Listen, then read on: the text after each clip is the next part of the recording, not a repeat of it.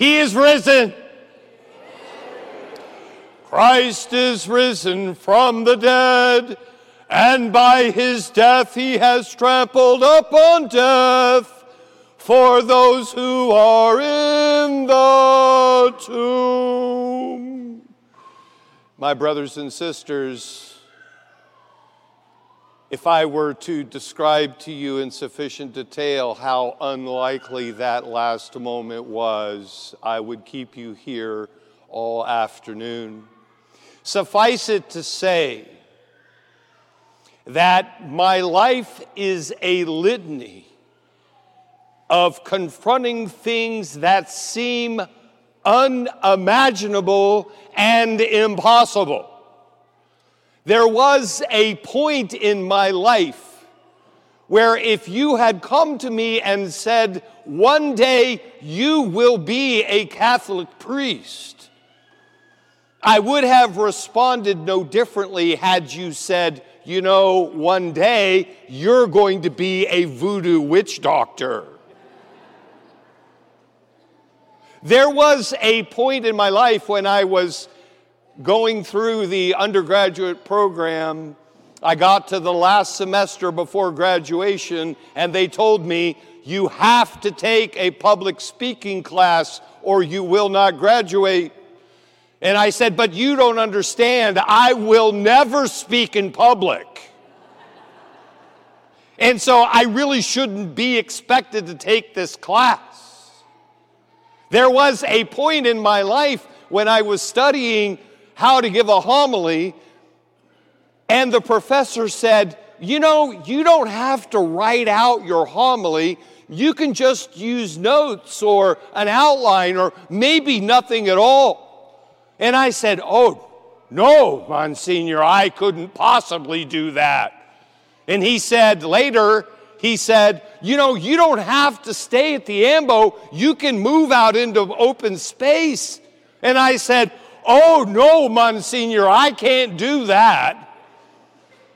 And then again, all the way down at the end of seminary, right before we were going to graduate, they said, and you're going to take a music practicum to learn how to sing during the Mass. And I remember very clearly walking down the hallway that morning to the first meeting of that practicum and I say, okay, well, I'll go to class, but there is no way I will ever sing at Mass. And even within the last year, I get a phone call from Father Dave Schalk who said, Well, you know, Father Dave Sizemore needs help. And I'll be honest with you, my immediate reaction was, that can't possibly be true. I know Father Dave. He's like the Mary Poppins of the Diocese of Columbus. Everywhere he goes, he does magical things all by himself. And if I were to go, then all I could do is get in the way. And the point of all is that the disillusionment and the doubt that the disciples on the road to Emmaus is very easy to understand. They were still dealing with the grief, the paralyzing grief that they experienced at hearing that Jesus is dead. And they leave Jerusalem believing, very understandably, that somehow what Jesus had told them was not true. That somehow his mission had failed. And they were so deep in their disillusionment and in their misunderstanding that seeing Jesus, seeing their risen and Eucharistic Lord, they did not know him, they did not see him. And he tells them,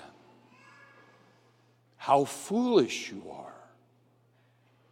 Why so slow to believe? And notice very well that their disillusionment continues until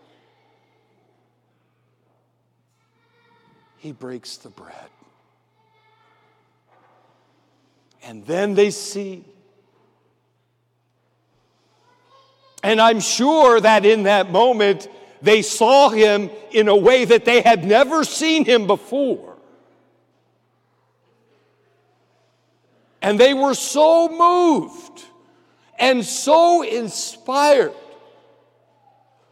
that they didn't even think about what to do next. They got up and they ran back to Jerusalem because the thought that there were any of their brothers and sisters who were still mired in disillusionment and despair was unbearable to them. And they ran back for the sole purpose of bearing witness to all that they had seen and heard and to say to their brothers and sisters exactly what our Lord and Savior said to them Do not be disbelieving, but believe. And this is the perfect insight for baptized Catholics, particularly in the West in the 21st century. It is astonishing to realize how many baptized souls within the visible boundaries of the church today confront the question is Jesus really who he says he is? And am I really who he says I am? Respond saying, No, I don't think so. And I would suggest to you that every bit of questioning, every bit of doubt, every bit of dissent, every bit of conflict within the church today is the direct result of a baptized soul saying, Well, you know, no, I just don't believe that Jesus is who he says he is. And I just don't believe that I am who he says I am. And all of the disorder that we see are the things that swoop into the vacuum that results. Because if we somehow allow the real presence of our risen and Eucharistic Lord to fail to take the center of our lives, both as persons and as families and as a worshiping community. The result is always the same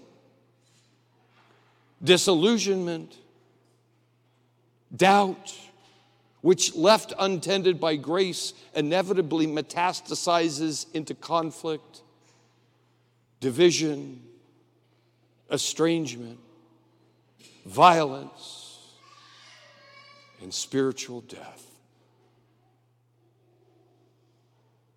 And thanks be to God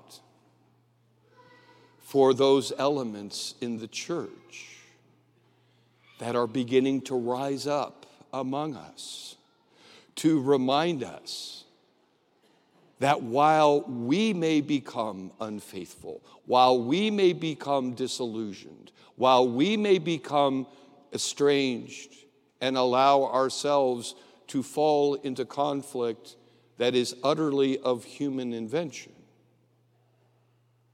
God always remains faithful. And every single time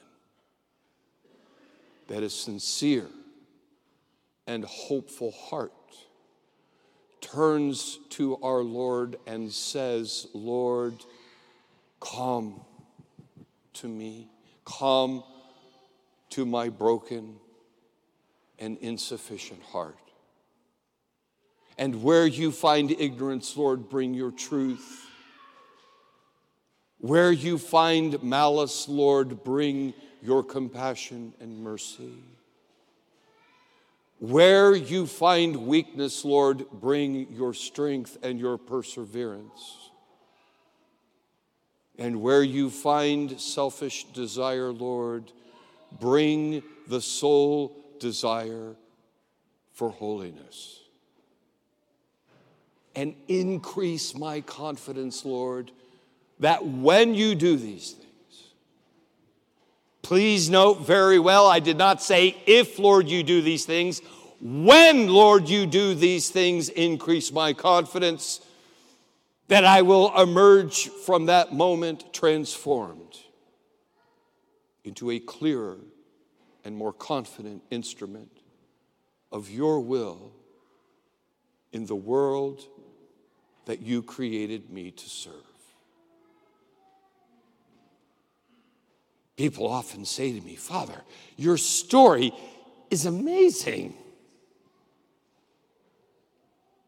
But I'm telling you right now, it is not amazing at all. In the sense that the baptism that I received, identical to yours. The confirmation I received, identical to yours. The Eucharist I receive, identical to yours. And if there has been any difference in my life at all, it is because there were witnesses in my life. Whenever I was beginning to struggle with doubt about Catholic faith itself, God sent people to me to bear witness to the truth about Catholic faith, about vocation, about service, about obedience, to go wherever my bishop tells me to go. In spite of all of my innumerable reasons to say, ah, that can't possibly be true.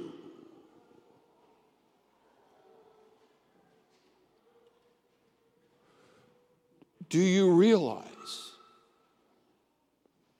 that your encounter with Jesus, right here, right now, is identical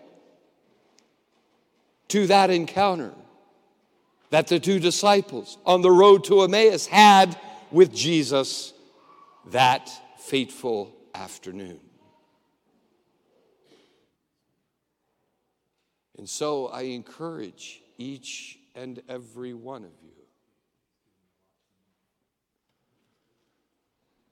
When you get a moment, send me an email and say, Father, can we please talk?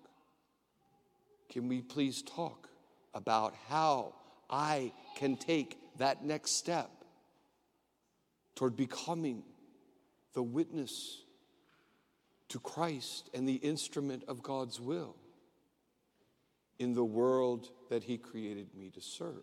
Because right now I'm stuck. I'm stuck. I don't have enough time. I don't have enough knowledge.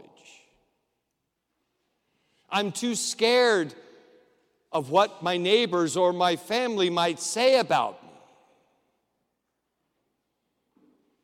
Again, so many reasons to kick the can down the road again. That is my sincere prayer for all of you. That you will look up as the disciples on the road to Emmaus did that you will encounter our Lord in a way that you have never encountered him before. And that when you reach that moment of insight, it will be your turn to stand and to run, to run back to my home, to run back to my school, to run back to my workplace, to run back to, I don't know, the line at Kroger. To tell the world. This is why Jesus is good news for me and for you and for everyone that you love.